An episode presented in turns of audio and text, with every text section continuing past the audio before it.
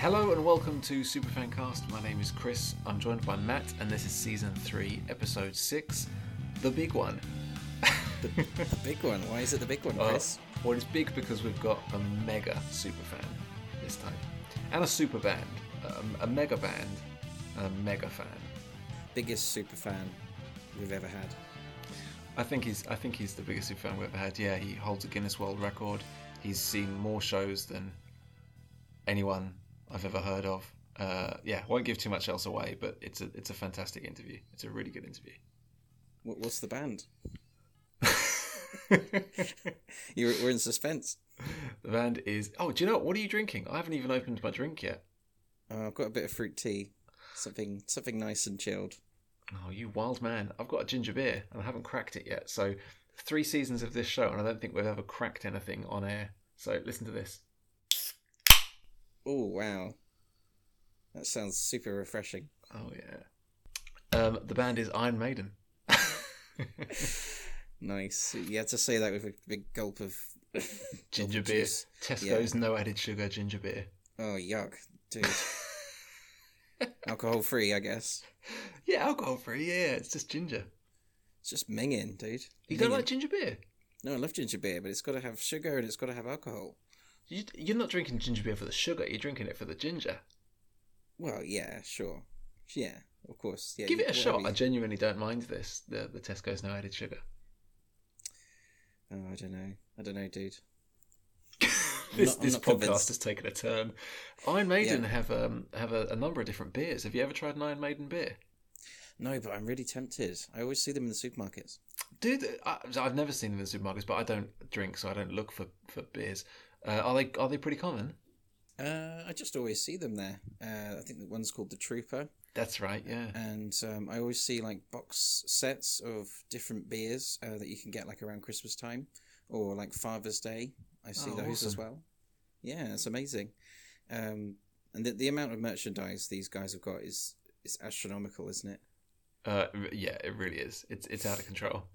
Yeah, But they've they've they've got um in the UK they've got uh, postage stamps now. Have they really? I did not know that. Yeah, They've Postage taken a very different. They've, they've kind of taken a different angle towards t- towards their branding though, because it's not when when you say oh they've got you know memorabilia on a different level to a lot of other bands. Um, you know some of the angles they've taken are, are proper like business avenues, like with the beer, uh, with the video games, um, the pinball Yeah. machines. It's really like you know these are these are offshoots of of our brand, not just this is stuff with Iron Maiden's name on it. Oh yeah, yeah. They so they totally own it, don't they? They, they- Absolutely, they, get yeah. it. Yeah. Yeah, it's super interesting. Um, away from Iron Maiden for a bit, what's been going on with you, music wise? I've been listening to a band called Power Glove. Oh, hello. Yeah, sounds uh, sounds sexy, but it's not really. Um, they are an instrumental power metal band. Uh, do you do you know what a Power Glove is? Do- No. Do you remember? They they were basically like a like a, a, a weird game controller from Nintendo in the eighties. Oh, right. No, I've never So heard of it. so that's what they're named after. But uh, they they're basically a bunch of nerds. So they do TV show theme tunes like cartoons and video game music. Uh, so they've done like Inspector Gadget, Power Rangers, Pokemon, you know those sort of themes. Mm. Um, things from the Mega Man games and Mortal Kombat, and uh, yeah, so it's, it's, power metal. So they sound kind of like DragonForce, that sort of style. Um, I, I I found them because uh, I was, I was just looking up Disney music, like heavy metal Disney music, as Mm. as I do, and they they do a cover of Under the Sea with the singer from Dragon Force, Marc Hudson. it's it's great fun. It's really good. Uh, I really like these guys. They just they're just uh, they're just a laugh. I love them. Yeah, and and I looked on Wikipedia, and there is actually a genre of music called Nintendo Core. that doesn't surprise me. Yeah, that doesn't Yeah. surprise me.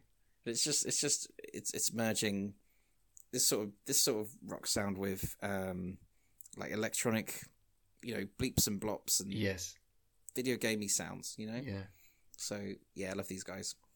Mm, that sounds pretty cool. Um, yeah, I'm just looking at the Power Glove, the actual Power Glove, not the band Power Glove, Oh, yeah. although they are linked on Wikipedia. Yeah. It says if you're looking for the Australian electronic music duo, see Power Glove. Oh, that's another. That's another band as well. Yeah. Oh, is that a different Power Glove? That's a different Power Glove. Oh, yeah. you're looking at the American band Power Glove. Oh yeah, yeah. The the, the rock band. Gotcha. Big- Yeah. yeah. yeah, So the American band Power Glove are a Nintendo core power metal band. Um, the Australian band Power Glove are a uh, synthwave cyberpunk band. Yeah. You're going to start listening to them now, aren't you? I am now. Yeah. Yeah. I think They they've pro- just got a space between the power and the glove. Correct. Yeah. Yeah. Yeah. Um, the the actual Power Glove though, um, it it couldn't look more 80s in that it is literally a Nintendo controller glued to your arm. Yeah. Well, there's no there's no other functionality. yeah, I know. It's it's like I mean, how how can you even wear that? How can you even use it? It's wild. It's just bonkers. Yeah. That sounds awesome. I've done. I've been listening to nothing that that far out. Um, yeah, I've been I've been listening to all sorts of stuff really, but I don't have anything that I'm I'm gonna absolutely rave about. What I haven't listened to yet is Paramore's latest album, which just came out, so I'm quite excited to listen to that at some point. Just haven't got around to it. Um, this last week I've been listening to a bit of Supergrass, um, Mhm. some Sheryl Crow. Funny enough, which uh, never really Fun. given Sheryl Crow the time of day. Funnily enough. Yeah, I, well, I, just like uh, I don't know why. Do you do you like Sheryl Crow? no. I, I, I to be honest, I.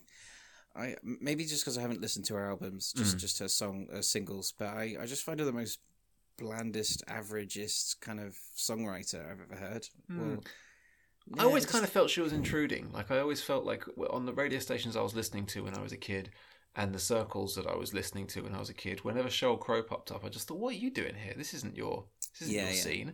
yeah, yeah, Um, but actually, I, I think she's really cool. Yeah, I mean, it's yeah, it's it's it's pop rock, but it's like it's it's good stuff. Like it's it's good fun, easy listening stuff, and, and she's got some she's got some banging tunes.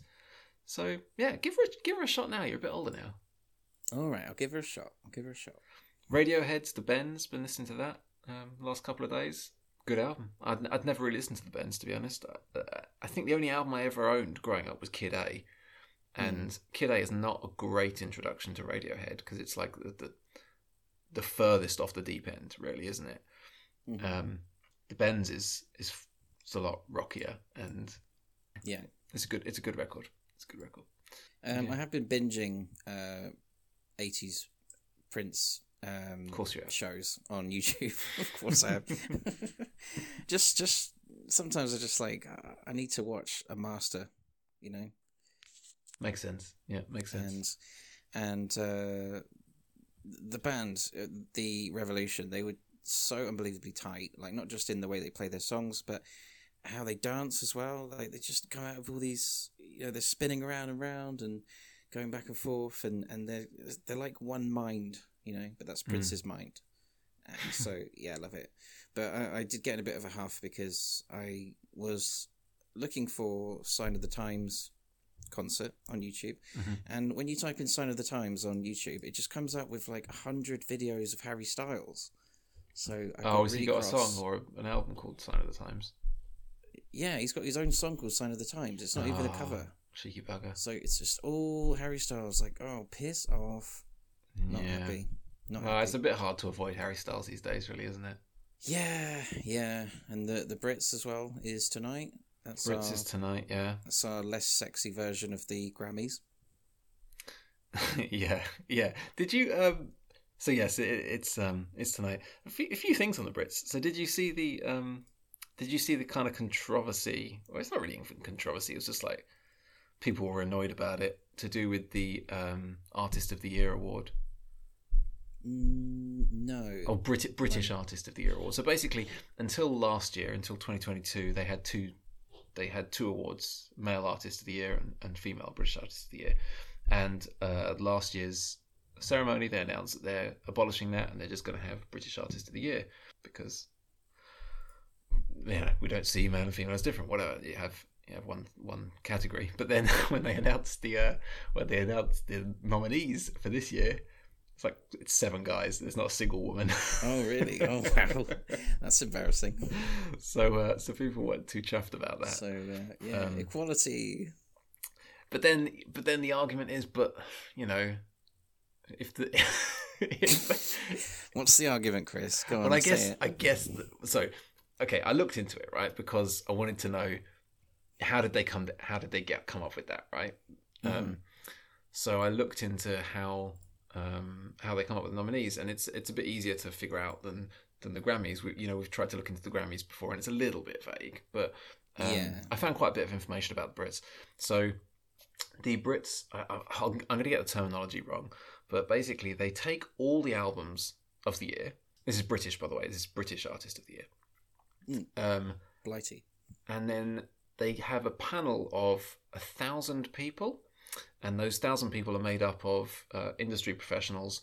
Uh, they include all the people that won the previous year, so everyone that won an award in last year's Brits. Um, and the Mm. industry professionals includes um, artists. Uh, what have they said? Uh, artists, producers, um, promoters, or all sorts of areas of the industry. And those thousand people all vote on the on the full spectrum for all of those uh, for all the different awards, right? Yeah.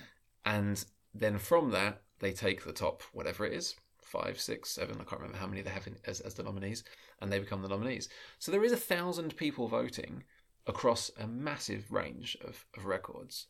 So I I mean, you'd, thousand- you'd need to have a thousand people all biased towards male artists to be able to say, "Oh, well, you know, you're you're biased." But it's, you know, the, the Brit Awards aren't biased. That you can might say the panel of industry professionals that they've put together. Um, I mean, a thousand people does seem like quite a good number. I mean, it's it's quite large. yeah, Um, I'm, I'm not sure I like that the, the previous winners take part in that. I mean, that seems a little bit, uh, I don't know, like like it's it's about your best mates that sort of thing. maybe, yeah. But I guess that's that's quite a small port. If there's a thousand people voting, last year's winners aren't going to make up that many of them. Um, No, so I, it's got it here. It's, it says the Academy, which is the the official charts voting academy. The Academy is made up of a thousand people um, involved in the music industry, including labels, publishers, managers, agents, and artists who were nominated or won awards in the previous year, regulated by the Electoral Reform Services. Hmm. So that, you know, it's pretty proper. It's not. It's not. It's not a big joke. You just you, yeah, I know. You just you just wonder though if it's if it's labels and um, promoters if they are trying to promote when by by voting for people. You know. Maybe. Yeah, maybe. Yeah, I don't know. I don't know. I don't know. I don't know. I just don't like uh, award ceremonies in general. Like it just, it just doesn't have any reflection on, on what I like and what a lot of people like. So I don't really listen to it. Yeah. Yep, that's fair. But by the way, you mentioned you were you were on YouTube a lot recently, watching videos of um, Prince. Mm. Talking about YouTube, I've been a little bit addicted to this YouTube channel lately when I'm working, um, which is called Lo-Fi Girl, and it's just a constant. It's a it's a live stream. It, it's called a live stream. I don't think it's a live stream. Um, it's a constant stream of lo-fi chill hip hop beats, and it's really it's really good to work to. Uh, I but see it.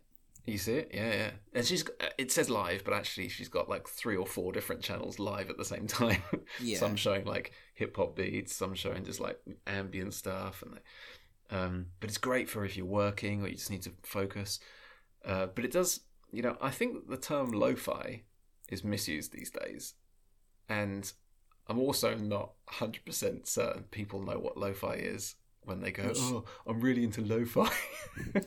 What's your definition of lo-fi?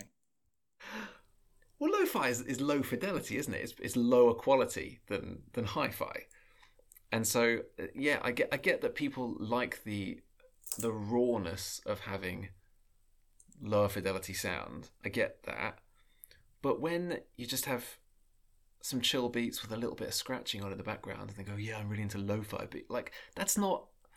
It's I don't know. You've just tried to gentrify lo-fi. That was that was my definition of lo-fi. What just having mind. some scratching scratching in the background. not just scratch, not just scratching, but like you know, it's it's very sort of sub bassy and very chilled, and just sounds like everyone's Yeah, but there you go. Because you said smoke, chilled, you know. and I think that's Yes. the misconception. Like, there's nothing, there's nothing that has to be chill about about lower fidelity sound, does it? Well, no, I never really thought much about the, the the terminology, to be honest. So, do you think that lo-fi is a particular sound of music rather than a quality of the sound. I think when people uh, write music and they say, I've written some lo fi, they are referring to, generally speaking, um, a certain kind of. It's like a subgenre, isn't it? It's like a very chilled out instrumental hip hop. Yeah, but I but I think that's I think I think people have gone off on a weird tangent there, and I, I don't like it. You don't like it? Well, you could just call that you know, chill hip hop, couldn't you? Like, why do you have to call it lo-fi? If it's, it's if it's no longer about the sound quality. I don't know, because it's cool. L O F I, it's cool. yeah. Anyway, you had your rant. I'll check out Lo-Fi Girl. Yeah, lo-fi, lo-fi's girl, lo-fi girl's good for, for, for working and, and for focusing. I recommend it. Excellent. I think we'll end it there.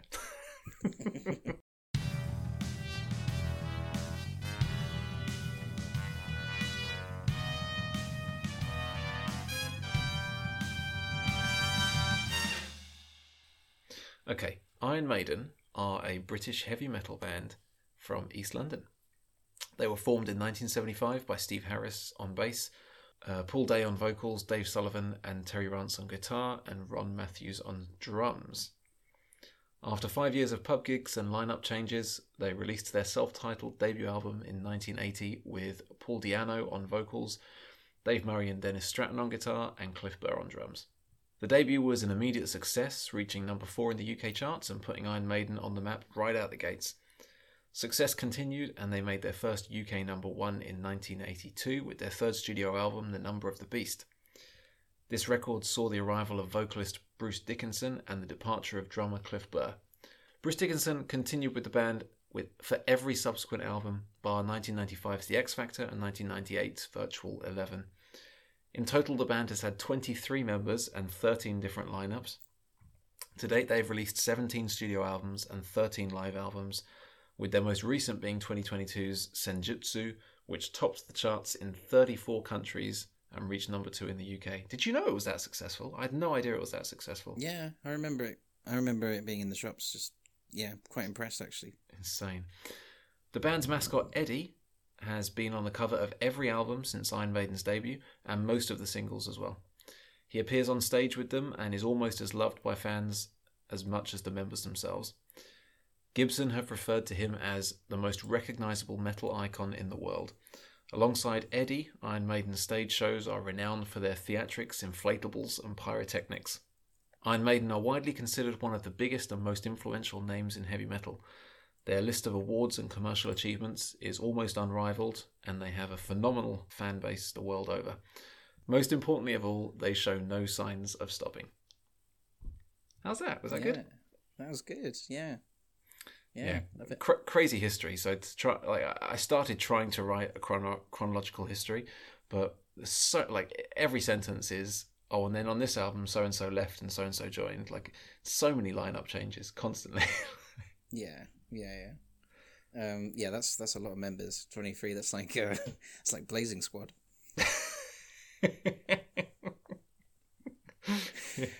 Look, look them up if you don't know who they are. Um, but yeah, yeah, this oh, there's, I love these guys. Absolutely love them. Um, and I, I don't think I know any f- rock fans who don't like them. Mm. They're just they're just universally loved. I think. I, I didn't realize until looking into them for, for for this how commercially successful they are. Like every single album, they- they've never done a dud. Like Mm. for for a band that's released so much music, and every single album they've released is, I think every album's been top ten in the UK, um, which is amazing in itself, and uh, and yeah, other countries uh, as well. Like you know, in in more recent years, they're they're getting number ones in you know 10, 20, 30 countries at a time. Like it's it's insane. They've got such a massive fan base. Yeah, and they they had a number one single in the UK in the 1992. They did, yes, yeah. Bring your daughter to the slaughter. That's right. Yeah, we talked about forget. that on our on our 1991 uh, episode. Yeah. Yeah. When did you um, first hear about Iron Maiden? What's your history?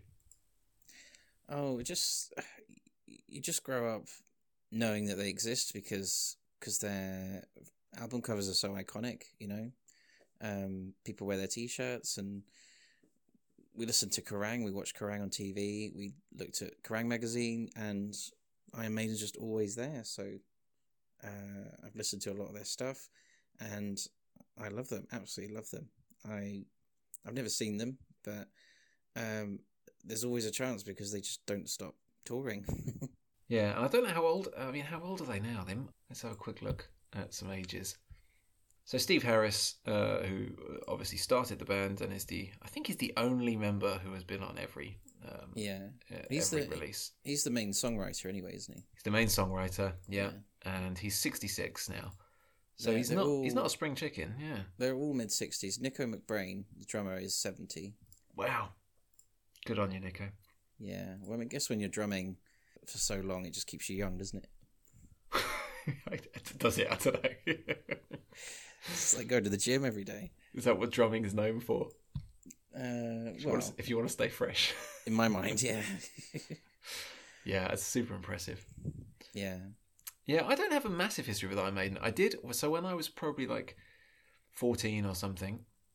Like most people that first got into Iron Maiden, I picked up Number of the Beast purely because of the artwork. I hmm. didn't know anything by them. I did know the name because how can you, how can you not? I knew the name Iron Maiden, but I didn't know their music.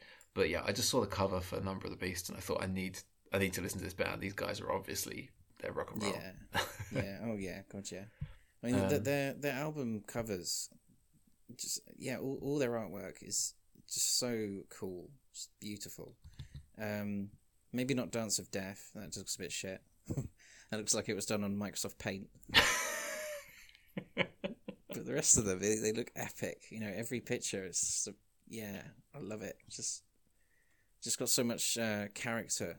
You know, and and they have, they have um, the Eddie that's on the front cover, join them on stage. You know, so Mm. they, they've they've had lots of different Eddies, um, in different costumes. You know, they've got like a cyborg Eddie and a uh, samurai Eddie and a uh, or like a cowboy Eddie, isn't it as well?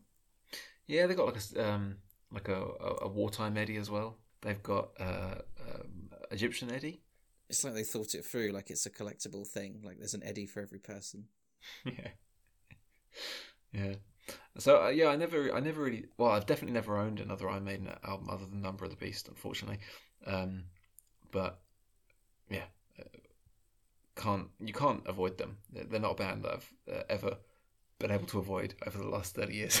So- No way, no they're way. um yeah they're everywhere and they're, they're Legends. They're yeah exactly they're legends. They're they're part of music history. and uh, like these guys, they've got such great com- camaraderie on stage. You know, like they're having Yeah. so much fun and looking at each other like, yeah, we're best mates, and they sound as good as, if not better, uh, live compared to the recordings. I think you, you you watch any live recording of them, it's just incredible. You know, great shows, and um, the audience are going nuts. You know, they're ridiculously huge uh, crowds all over the world. Yeah, yeah, insane crowds, insane like the, just to talk about the fan base. I mean, that the, they've got such a phenomenal fan base all over, like you say, all over the world. But they they constantly gig. They constantly Yeah. gig all over the world. Like there's they just don't stop.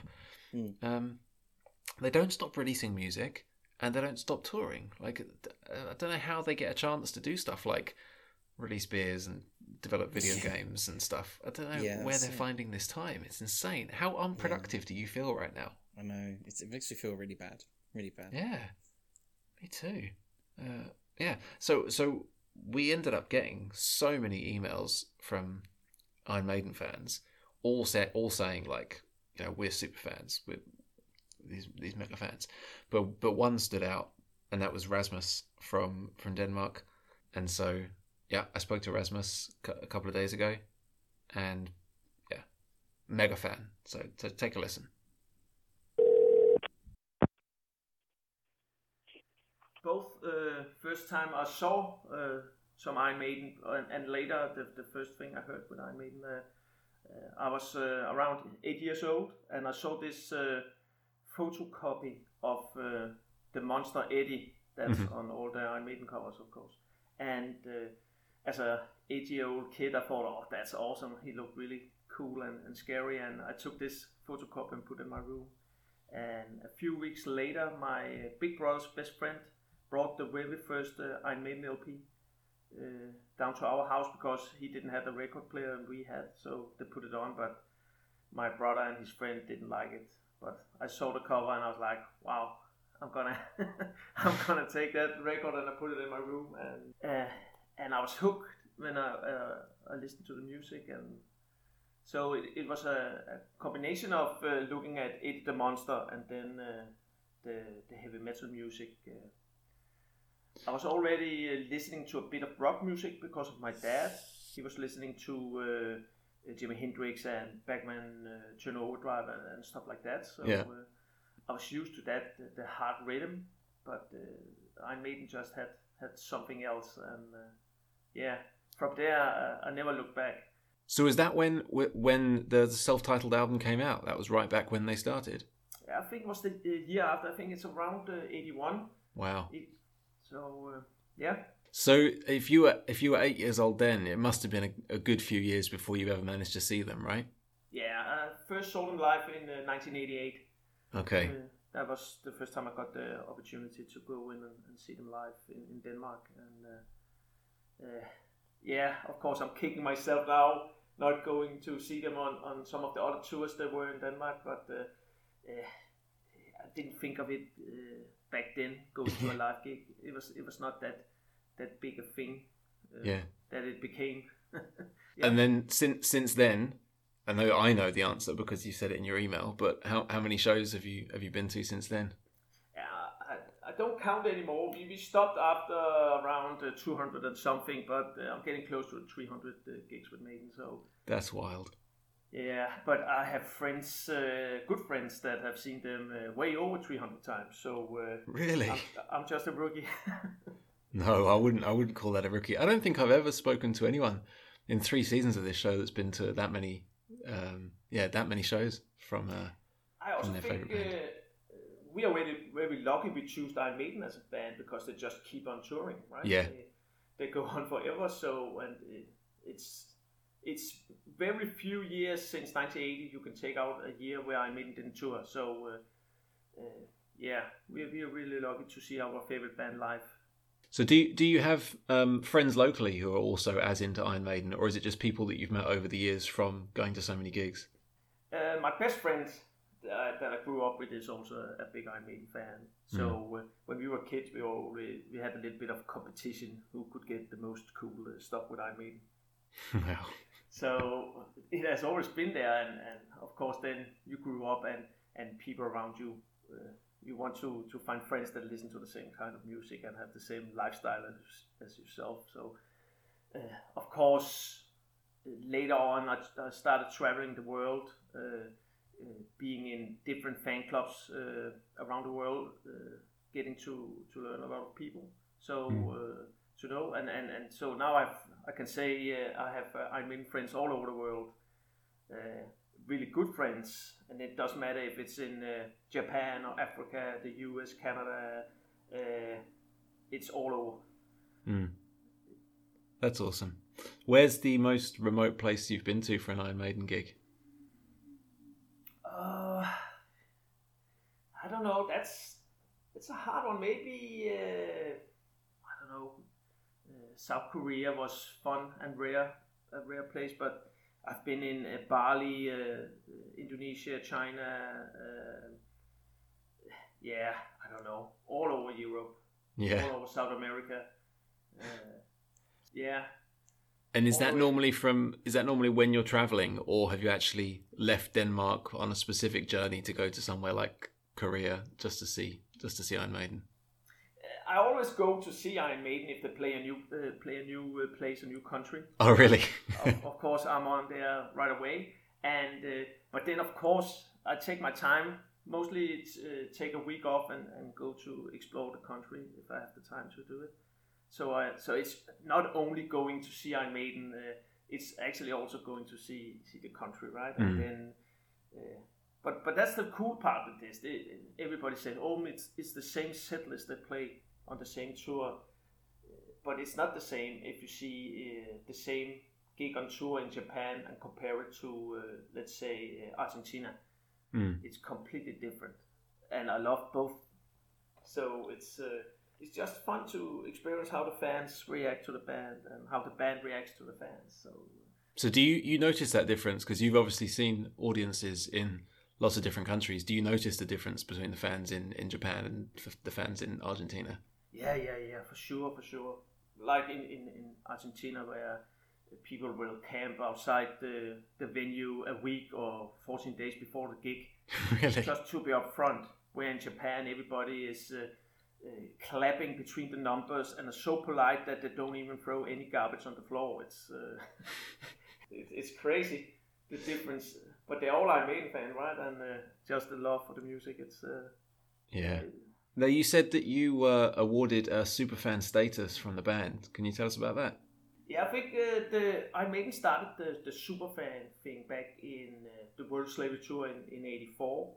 Uh, I think it was uh, some fans from Chicago who followed the band around on the whole US tour, and they got their uh, like a special tour T-shirt and special tour jackets from the band saying Chicago Mutants uh, fan group, and they actually gave them a pass so they didn't have to buy a ticket to the show because they used so much of their money to travel around to see the band that the band said, "Oh, we're going to give something back." So they they did this to say uh, thank you to this fan group, but that thing kept on going. So if they noticed uh, uh, some fans traveling a lot to see them, they actually took them aside and gave them this uh, this fan pass, so they had uh, a chance to see even more gigs.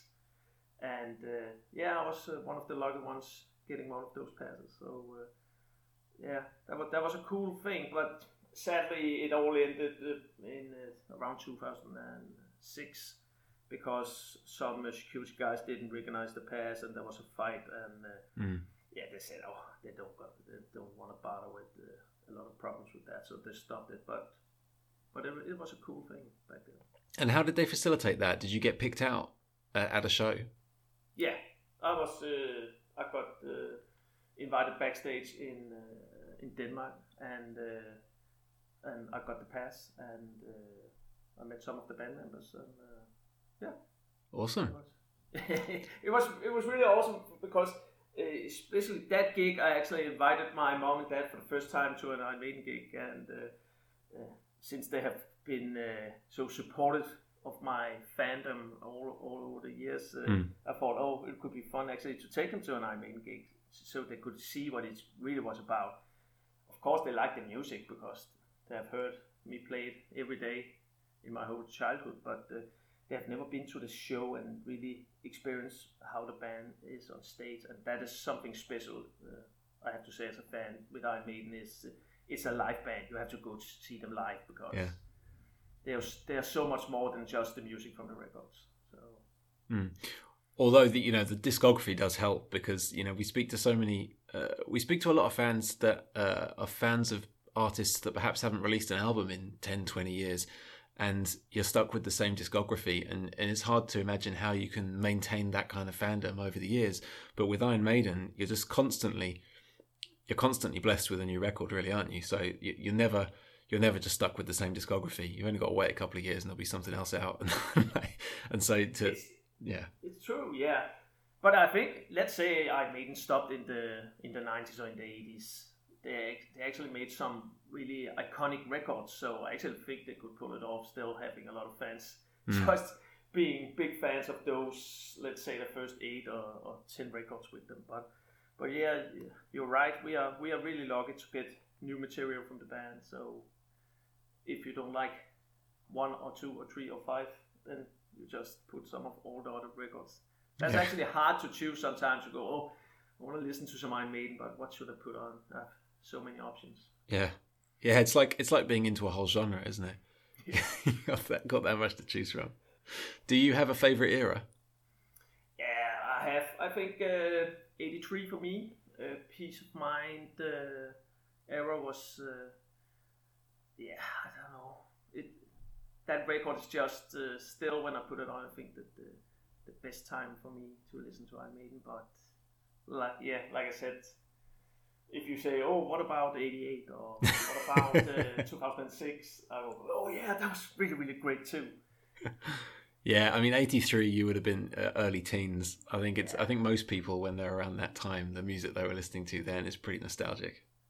For me, it's also it's it's not just the music. Uh, of course, I'm a, a big fan of the music, but I'm, I'm also a really big fan of uh, of Eddie, uh, their monster. Yeah. Uh, as a big Iron Maiden fan, but also as a collector, I have filled up my house with uh, with Iron Maiden merchandise. Uh, and of course, I started out as a eight year old. Only could I could only buy like a postcard or uh, maybe a poster or a scarf or something. But uh, but today I just buy everything I think looks cool on display, and I have filled up around 250 square meters in my house with uh, only Maiden items. So it's like being in uh, like a hard rock cafe only with Maiden items. So uh, so I'm constantly looking at Iron Maiden when I'm home, and yeah, it's it's it's really becoming a big lifestyle for me. I think. What's your most prized possession? it's really hard. I have some uh, original artworks from uh, from Iron Maiden, uh, and I think that's the hardest thing. They're so unique and and looking at the artwork in in real, like on the real artwork compared to looking at the artwork on a print on the record. I know everybody loved looking at the, the records and looking at the art, but when you see the real artwork, it's so much better, so much more deep, and uh, yeah, it's it's really cool. But but it's hard because I I have uh, stage stage used uh, items. Uh, I have uh, Right. clothes they have been wearing on stage. I have guitars, drum sets, uh, awards, personal awards, uh, uh, statues. I have so much stuff. Uh, it's it's hard to pick. Uh, it's it's more like a, a unit. I just love being surrounded by all this Iron Maiden. It's uh, it's great. So when I cannot go to a gig, it's it's nice just to go home actually. Wow. And did you get? Am I right in thinking you've uh, won a Guinness World Record? Yeah, it was actually uh, Danish TV at some point had heard that I had this big collection and they asked if they could come around and do a, a bit about uh, being a big uh, collector. And I said, yeah, sure. And then they asked me who had the biggest collection in the world. And I was like, I have no idea. Uh, uh, and then we uh, we tried to look it up. And there, was we could, we could not find anything. So I wrote to Guinness Book World Records and they said, we don't have anybody. But if you want, you can try to take the record. I said, okay, how do we do it? And they said, uh, you need to have at least 1,000 items. I was like, okay, that should be easy. So uh, I said, I, I have, I have that, and uh, said, I, I actually have over 1,000 framed items. Wow. But they didn't. But they said we don't have like a, a unit for that. You cannot apply for 1,000 framed items, but you can apply for 1,000 items. And they sent me this uh, starter pack with all the stuff you have to do and write and uh, get uh, wit- witnesses and stuff like that to to Mm. apply to to get the record. And it took me half a year to uh, write it all up and take pictures and get witnesses and all that Send it in, and in 2012 they sent me this certificate that I had the, the world record, and it's still there. Wow. No one's no one's So- tried to break it. Yeah, maybe, but it's it has not been breaking. I, I know there are are collectors that have over that. I think it's it's 4,000 items. It, it said back then. Uh, I, I have around 10,000 now, and but it, I have never applied again. Because uh, I actually thought at some point somebody would break it, but maybe people just thought, hey, it was fun for the for the first guy who did it. Maybe not so much for the second guy who would. yeah. But it, it was fun. It uh, it actually got a lot of uh, media attention. A lot of people uh, uh, reached out to me, and I did a lot of interviews in TV and really. some metal magazines, and and, and some uh, really nice people actually also sent me some cool stuff because they thought, hey, it has to be in this awesome collection. So Yeah. Uh, so yeah, thank you very much, guys. That's amazing. With a collection that size, you should consider uh, opening it up. Yeah, uh, of course, uh, if people write me and uh, combine Denmark, I always invite people in. I have a lot of, of visitors every year coming to see it. Awesome. Uh, but of course, at one point, I will do something. I'm not quite sure yet, but uh, I might open up a small bar or a cafe or something uh, when I retire from my normal work. So, uh, yeah, at some point it will be open up for for everybody to see. So Amazing. Uh, and just just last thing on memorabilia, you've Yeah. got um, an Iron Maiden toilet. I do. It's so funny when we have people coming in who who have not been here before because normally you don't go to as a guest and take pictures of people's uh, toilet. But Yeah. people actually do it here because my my toilet seat is uh, actually Eddie holding a, a toilet paper roll, and Oh wow. on the wall it's actually Eddie as a mummy who holds the toilet paper with lights in his eyes, and uh, yeah. Was the toilet seat? Did you purchase it or was it custom made? It's uh, custom made from a guy in Germany. Wow. Uh, and the paper, uh, toilet paper holder Eddie is from Mexico. Amazing. Yeah. Uh, so when you went backstage to get your superfan pass, was that the only time you've met the band? No, no, no, no.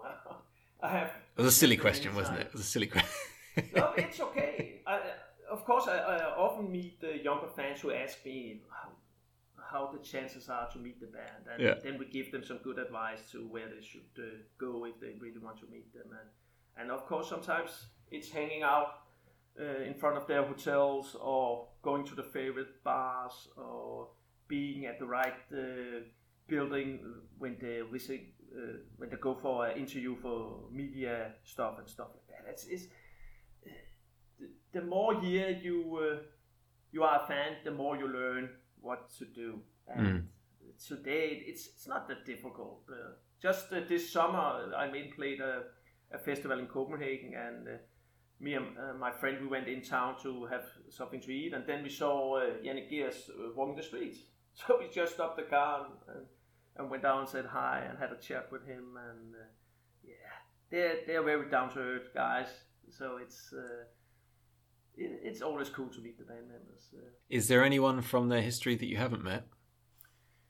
See, we are so lucky that we are different kind of uh, super fans with this Iron Maiden band. Some uh, are like me, and some will only collect, like say, uh, videotapes or only collect uh, vinyls. And then we have some uh, some guys over in the UK who only collects like uh, uh, signatures from uh, all the band members and Mm. all the people who have been close to the band even before they start uh, doing records.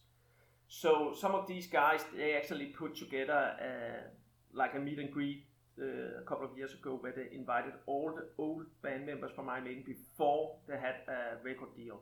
So all the guys from the 70s Oh who right. was only in the band maybe a week or a month. So they had like 10, 15 guys coming in, jamming on stage at the Cart and the Horses, who was uh, Iron Maiden's first uh, pub they played at Yeah. in London. So they uh, went in there and we had a big party over there and met all the, the old band members. It was uh, it was it was really really funny and Wow.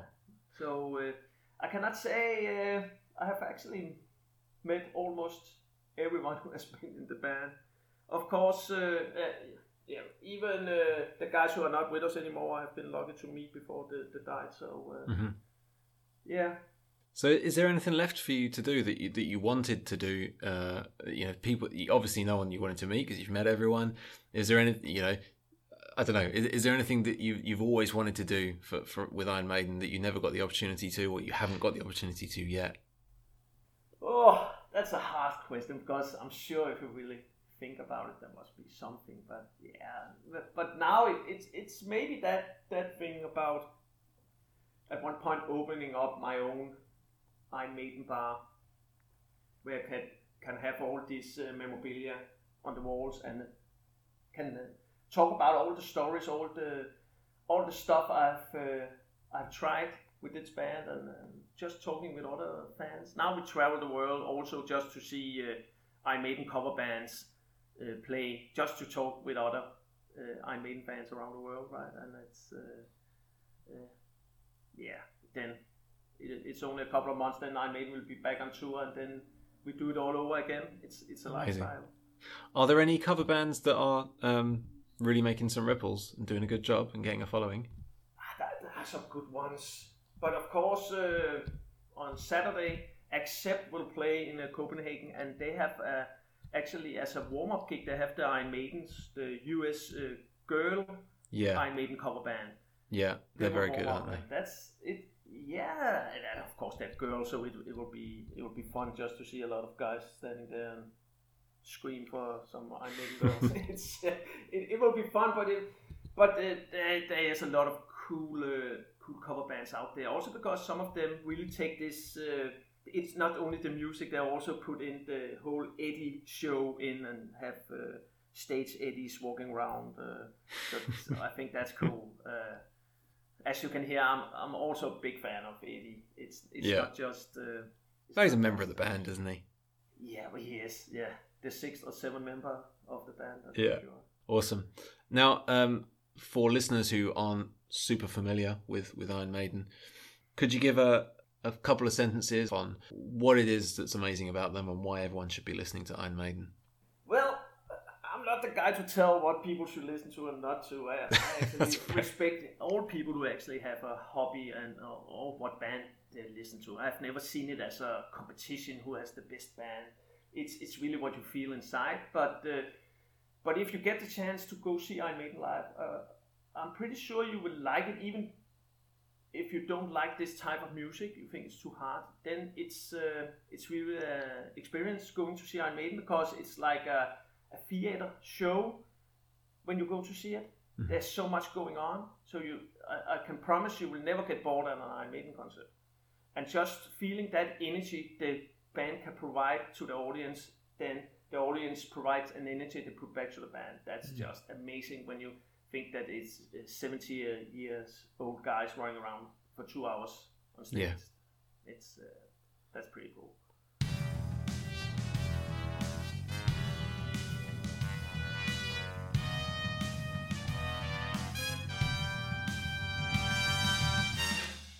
Mega fan Rasmus. Amazing. Absolute legend. Yeah. In all the fans we've spoken to, I don't think we've ever come across anyone that has been to that many live shows, or certainly not anyone that has that much memorabilia. We know that because he holds the world record. And just someone that's clearly ded- dedicated their whole life to, to this band. Amazing. It's it's just yeah, it's it's incredible. I mean, I've I've seen some photos, and yeah, his collection looks looks it looks like a museum. I mean, it, it basically is a museum, really, isn't it? So I, I really hope Yeah. he opens up his Hard Rock Cafe. yeah. Yeah, it'd be brilliant. Legend. And, and what a name as well. I don't know how common the name Rasmus is in Denmark, but that's a badass name. That's a cool name, isn't it? It's a rock star Yeah, name. it's really cool. Maybe eventually he'll he'll buy uh, Iron Maiden's plane when they stop touring. Do they still have the plane? Yeah, they fly the plane. Yeah, Bruce Dickinson actually flies it.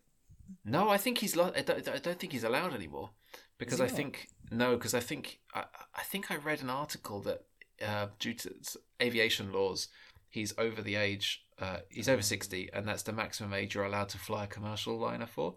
Oh, So, uh, so because Ed Force One is a, com- oh, I don't know, the, I can't remember the specifics of it, but yeah, he's not allowed. He's, he's doesn't fly Ed Force One anymore. oh, So I'm not sure if they still do they still own it or I'm I not sure. don't know. Oh, I hope they do. I mean, that's that's such a that's such a cool thing for a band to have their own That's super cool. their Yeah, plane. cool. Yeah, Yeah, I mean, again, where's he finding the time to get his like pilot's license and, and do all this kind of stuff? he was a um, he was like a top ten British fencer as well when he was younger. yes, I read that as well. I mean, this guy is he can't he can do no wrong, can he? No, and when you see him fighting the the eddies on stage, like with a sword or a foil, you know, you could see you could see all that talent being put to good use. Did I tell you that I, I, I saw Bruce Dickinson a couple of years ago at a business conference? No, you didn't. yeah. So um, I was at a business conference, and and Bruce Dickinson was the guest speaker, and he came to talk about the uh, the business side of of managing Iron Maiden, and uh, it was it was very much around the beer about how they set up the beer business and marketed it and yeah everything. And it was really interesting but he was he was uh he was one of those speakers like you, you never knew what he was going to say next. And i think the organizers were on the edge of their seat the whole time like Really? terrified that he was going to say something that they'd have to come out with and go oh that was the, that was the views of bruce dickinson not the views of yeah. but yeah he was he was a good speaker yeah it was a bizarre one Yeah, I, I don't. I don't know if the the band members have any sort of um, controversial, like uh, grotesque beliefs about anything. I mean, um, they seem pretty wholesome. yes but he he was definitely dropping some some words that you shouldn't use at a business Oh, okay. conference and um he was a bit yeah he was a bit wild yeah It's a bit wild. Oh man. Yeah. One thing I remembered um, whilst we were whilst we were recording that I forgot to say at the beginning of the show was something I've also been listening to the last few days uh, and loving was an album called Argus by Wishbone Ash, which is an album that I don't know how or a band even I don't know how I never discovered it before. So so Wishbone Ash are a uh, late seventies I think or or not late seventies actually just seventies. Um, it's got a prog rock band. I don't think all the stuff they did was that proggy, but but this album Argus is in, incredibly proggy, um, and it's just stunning. It, it's it's really stunning music, really gorgeous landscapes of guitars, and it's very of its time, very like seventies British prog. Like it's it's what you expect, but, but it's Yeah. very beautiful music, really beautiful. Um, and the reason I discovered it was because uh, yeah, I was reading about Iron Maiden, and uh, I think Steve Harris was saying that part of the inspiration of, of having multiple guitarists um, was from Wishbone Ash and specifically this album Argus had inspired them to, to get that kind of um, that harmonic sound of Hmm. uh, of two guitarists playing together. Uh, and so yeah, so I started listening to it, and yeah, I'm going to be listening to this one a lot over the next few weeks and um, and learn more about it. It's it's a great record. That's awesome. It's got a cool cover art. The Roman awesome soldier. art. Yeah. Well, that's what it says. Apparently, online they say it's meant to be a Roman soldier, but to me, it looks a lot like Boba Fett. Darth Vader with a with a spear. it could be a Darth Vader, yeah, with a red cloak. Yeah. I've got I've got a little story. No, I've got a few stories actually. General music news, but we did a Halloween special, um, not last year but the year before, um, where we did lots of spooky stories Yeah. uh, in music, and the stories around uh, the number of the beast recording that could have been a good one to do. Oh, I don't know any stories around the number of the beast Well, recording. Well, apparently there was a lot of uh, weird goings on in the studio. So like um, machines turning on and off, and, and lights flickering, and all sorts of weird stuff. They didn't know what was going on, and the producer Martin Birch he didn't know what to make of it. And then he was in a car accident, and he took the car to the garage, and they charged him six hundred and sixty six pounds. and he was he was so freaked out that he insisted that they charged him six sixty seven instead. I love Um, stories like this. I'm, g- I'm glad we didn't mention that last bit on our Halloween episode because we'd have lost all our credit. no, that's interesting though, isn't it? Do you not think? The si- the 666 bill for the for the garage sounds Mm. tenuous. Sounds like he was looking for it, but uh, the equipment turning on and stuff and weird happenings in the studio, I'm on board. You're on Definitely board on with board that. with that. You, Yeah, you believe that's yeah. true? Yeah, yeah, of course. Yeah. you need you need to see the receipt first to believe. Yeah, I need to see the receipt for that 666. Yeah. Also, it's you're looking for it, aren't you? I mean, how many other receipts did he receive that day that weren't 666? Well, I don't know, but I mean, you know, it was a car accident, so that in itself is pretty ominous, isn't it? yeah, I guess. So it's, maybe it's like Satan saying, "Haha, that was me." I'm not Read- buying it. I'm not buying read, it. read for it, what you will. Um, Yeah. Yeah, but yeah. it's, these these cool. opinions these are the opinions of Matt, not the opinions of Superfan News. we need one of those little voices that speaks really fast. Like. I'll chuck a disclaimer at the end of the episode. Yeah. Yeah, good idea. Good idea. You don't want to sue anybody. I have some random pieces of music news which you may not may which you which you may or may not leave in the episode. I like it. And I'm also thinking I might uh, create a jingle for future episodes for Matt's music news. you might create a jingle. Yeah, Is it just going to be you going, Matt's Music News? might be. You'll have to find out. Goodness. Matt's Music News. Okay, so I was just watching The Masked Singer uh, UK because I'm sad like that, but I find it really entertaining, uh, the costumes and everything, and I, you you get some decent celebrities. I mean, they they are proper celebrities uh, in the UK anyway, uh, and we've had a we've sorry we've had a jacket potato or a baked potato as they say in the states. Uh, with sunglasses and baked beans all over him, singing the last few weeks, and last week he played guitar really well, and we didn't know who it was. And today it was revealed that the baked potato was uh, Richie Sambora from Bon Jovi.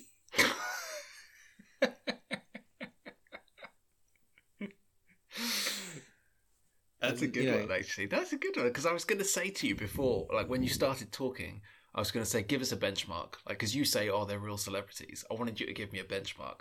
I didn't want to hear Davina McCall, but no, you went Richie Sambora. That's that's that's good. That's a good. That's good, isn't it? Yeah, because that's you know that's not one of those obnoxious celebrities who are famous for just being famous. You know, that's an actual celebrity who's earned it. You know. Yeah, yeah, totally. Yeah, that's a good one. Yeah. that's a good one. and he takes the, the potato off his head and and you know he's got this huge body with these big like um fast food boxes on his feet and he's just singing and it's it's it's amazing it's just so cool But he but he played guitar.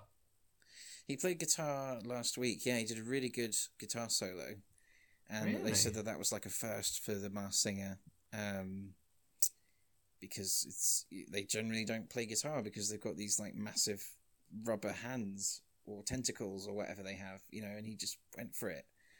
So that got But they must talking. they must have been able to tell from that that he was a professional guitarist. Yeah, but they were they couldn't figure it out because of because of his voice. You know, they were saying things like uh, Elvis Costello, um, thinking about like guy from Status Quo. They thought it would be a British guy because it was you know he was a baked potato and the beans and everything, and they just assumed it was like a like a British fast food reference. But yeah, it was Richie Sambora. Fantastic. And and do they? Is that a thing? Because I don't know the Masked Singer that well. Is the costume supposed to be a reflection of, of who they are in any way? The the cos- the costume is like a loose clue, like a very very vague clue to who they Mhm. are. I mean, I don't even know what the potato represents. To be honest, I haven't even looked into it. Uh, so, if you're a huge Bon Jovi fan, then you would probably tell me, "Oh yeah, the potato means this." Like, you know, Jon Bon Jovi loves eating potatoes, you know, on stage or something. I don't know. Interesting. Yeah. The other thing is, I mean, bon, I'm not a big Bon Jovi fan, although yeah, Crossroads was one of the first CDs I ever owned. Funny enough.